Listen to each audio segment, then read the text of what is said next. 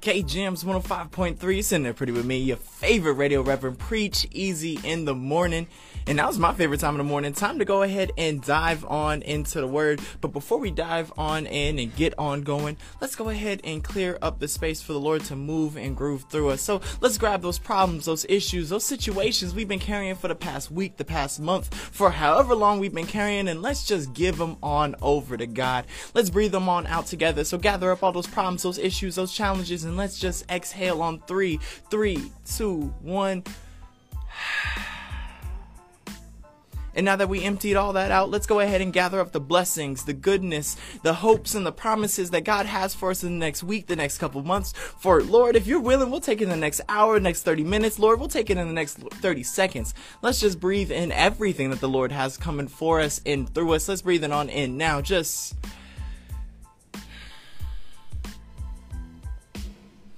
And now that we've gone ahead and cleared the space, allow me to reintroduce myself. They call me Preach Easy, not because I'm easy on the eyes, but because I believe the gospel should be easy like your Sunday morning. And that's not saying here we're not going to dive into those nitty gritty tough conversations, you know, answering the questions that, you know, you may ask yourself in the middle of the night, like, who am I? What is my purpose? Why did God make me? Well, I believe all the answers that are pretty easy because they start with you. But see, the journey, the journey getting there, that's what's difficult and that's what's, t- what's tough. But that's what I'm here for. As your favorite radio reverend, as the most poppin' podcast pope. Oh, yes, I'm on all streaming platforms. That means all you have to do is wherever you get your podcast, wherever you get your music, you just go ahead and you type in Preach Easy. It's just as simple. You just type in P R E A C H, put a little space in between E dot Z. It's just that easy. And you go ahead and you're going to want to follow because today we are talking about the most elusive, the most structured, the most mysterious word that yet still pulls on our heartstrings and causes many to, well, fall in love. See, today we are talking about love, but not just any type of love. We are talking about the act of love. Now, it doesn't matter where you are in your stage in life, whether you're surrounded by loved ones with your significant other, or you're just sitting there in the middle of high school or college and you got a little crush going on. But see, love goes so much deeper than that. No matter who you are or where you are, you are affected and influenced about what it means to find love. And for many, we have difficulties when it comes to love because not only is love constantly influenced and changed and presented, but it is also constantly on the decline. There are so many out there that believe that love is dying. But I believe the issue that causes with love is this general confusion that we have around the word. Now, for many, we can't agree about what love may look like, but oftentimes we can find some agreement on what love definitely is not. When we see those instances, we say, oh, no, no, no, that's not love. Now, while those in those instances maybe of violence or of pain or of sins or of chata, see, love is many things. And that's the issues and the problems. But the thing love is not, love is not a sin.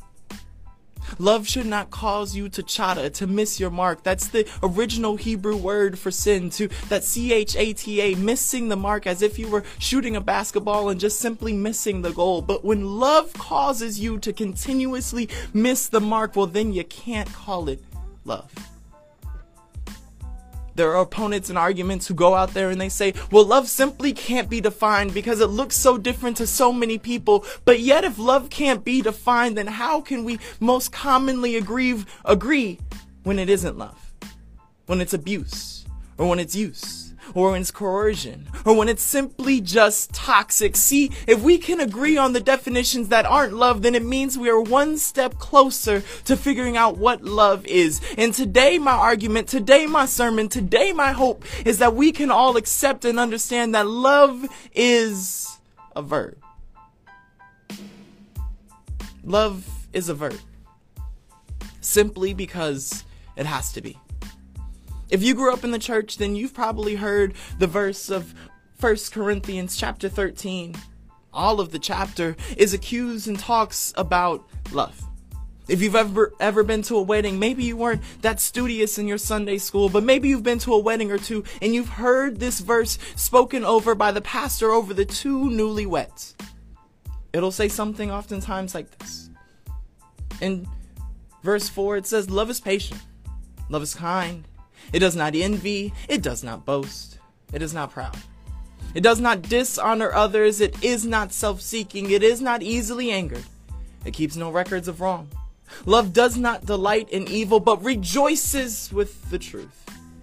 It always protects, always trusts, always hopes, and always preserves. Love never fails. This is the word of God for the people of God. Thanks be to God. Love is a lot of things. Even in the classical verse, it says love is this, love is that. There's some agreement on what it isn't, but there's so much of what it is. And for love to be all of these things, it must be a verb. Bell Hooks presents it as this. If you're not familiar, Bell Hooks is a prominent author and feminist thinker, especially one of the biggest pushers for how I understand and how many in the black community have evolved to understand love. She simply places it as this in her book, All About Love. Love is an act of will, of both intention and an action.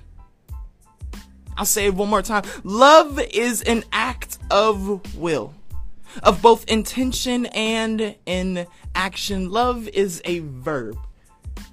A verb is versatile, and that's why love must be a verb. See, because a noun is just too proper.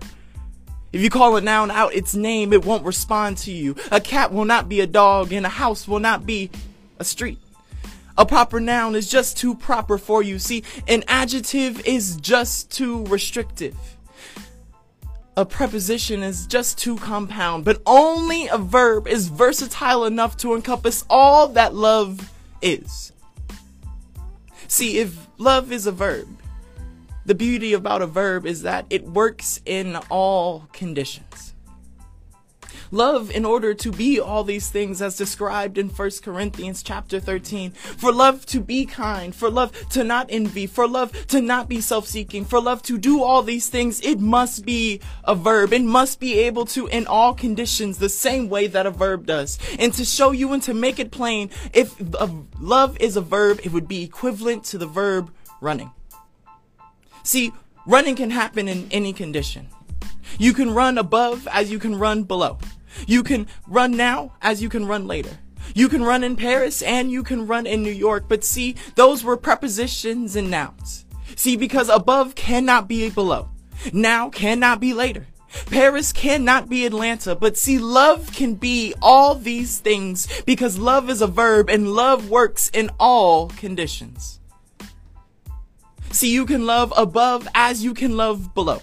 You can love now and tell me you can love later. You can love in Paris and you can love in Atlanta. Love works in all conditions the very same way that a verb is versatile. The very same way that you can run above and below is the very same way that love can work in every situation, in every condition, in everything that you've been and seen. See, you may see that I'm, I'm, I'm the condition. I'm the qualification that disqualifies me for love. But what you're missing is that verbs work in every condition and every qualification. There's not a qualification or condition that has existed that means you don't deserve love, because love is simply an action.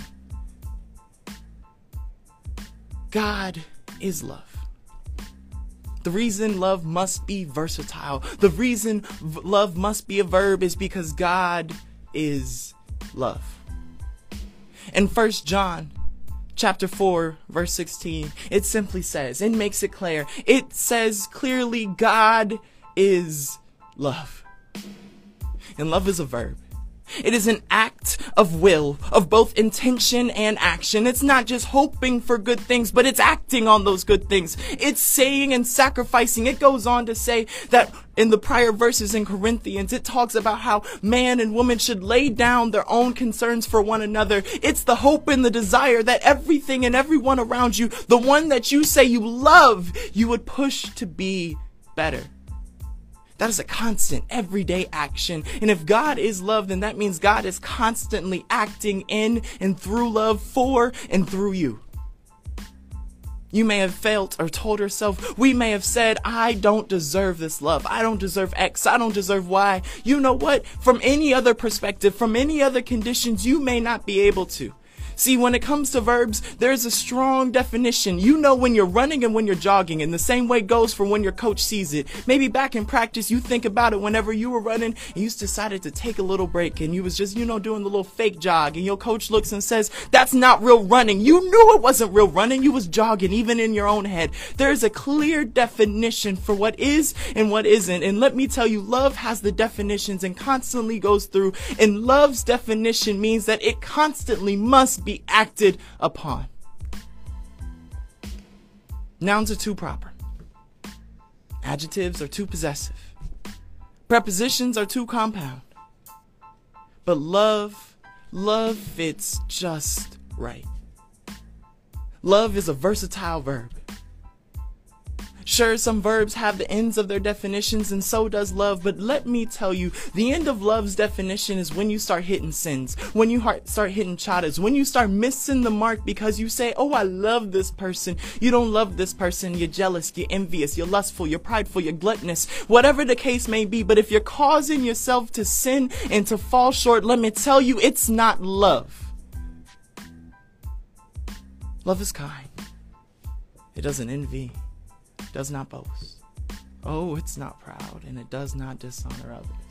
The reason that this verse in Corinthians is so powerful and so impactful, why Paul, the disciple, the author of this chapter, of this verse, specifically wrote love to the church of Corinth, was because historically the church of Corinth had a temple to the goddess Aphrodite. If you don't know, Corinth is in Greece, and so they worship the Greek pantheon. And Aphrodite, if you don't know, is translated later on into the Romans as uh, uh, Venus, but originally she is the goddess of love. But her love don't work like this. See, the love that she presented was a transactional love. And this isn't an attack on people who work sex as a lifestyle, but this is an understanding that even them, if you ask them, those who are sex workers or those who, you know, get paid for using their bodies, power to them, in the sense of if you ask them, they don't see what they're doing as an action of love that original temple, the reason that Paul had to write over to the church of Corinth was because they were working off of the wrong concept of love. Here they were boasting and saying, We had the temple from the goddess of love, but yet they weren't acting out love. Love for them was a noun, was a transaction, it was a business agreement. There was no love in those actions. There were no actions to be behold. And so Corinth needed and deserved this the same way how you do. Many people would spit on the church of Corinth. Many people would downplay the women who want to know and experience love despite the fact that their business and despite the fact that the way that they exist and have to make money is something that most would scoff at. God still says you're deserving of love because love is an action, because it's a verb, and because verbs are so versatile, and because God is love, God is able to love in all conditions and all qualifications. You can't disqualify yourself because the only qualifications of being worth saving is being created. And if you're here to even question or wonder if I'm worth saving, then let me tell you, you are. Because you're right here. Because you're listening. Because you exist. Your existence has potential. Your potential is here. Love is a verb. It's so versatile that it works in every condition, every qualification. And that's perfect because love is God. So every time we act out on love, we act out in divinity. Every time that divinity is placed upon us, it is a cloak of love. So go out and act in divinity. No more thinking about it. No more just intentions without actions. No actions without intentions. Let's combine the two because love, as Hook says, as God presents, love is an act of will of both intention and action. You may be sitting there saying, it's not that easy, easy. The answer is, the journey is. The answer is, love is a verb, it's an action. Actions you don't have to get right. You may not be running correctly. You may not be playing correctly. You may not be driving correctly, but yet you're still doing it. You're still attempting. In order to perfect a verb, we have to keep trying. Even an imperfect verb is still a verb. Even badly running is still running. Even a misstep is still a step. But see, a destroyed house ain't a house. If it were a noun, it'd be too proper. An adjective too possessive, a pronoun too compound, but as a verb, it fits just right. Versatile enough for us to work around, to make mistakes, but to still try and try again. And that is why love is divinity. Love is God. And you are worth loving. This is your favorite radio Reverend Preach Easy. Praying for you till you hear from me again. Don't forget to like, share, subscribe, follow, do all those things. If you appreciated any part of this, go ahead and drop a like and share it to a friend. Just let them know that you love them and you taking the actions to do it. It's favorite radio Reverend signing off.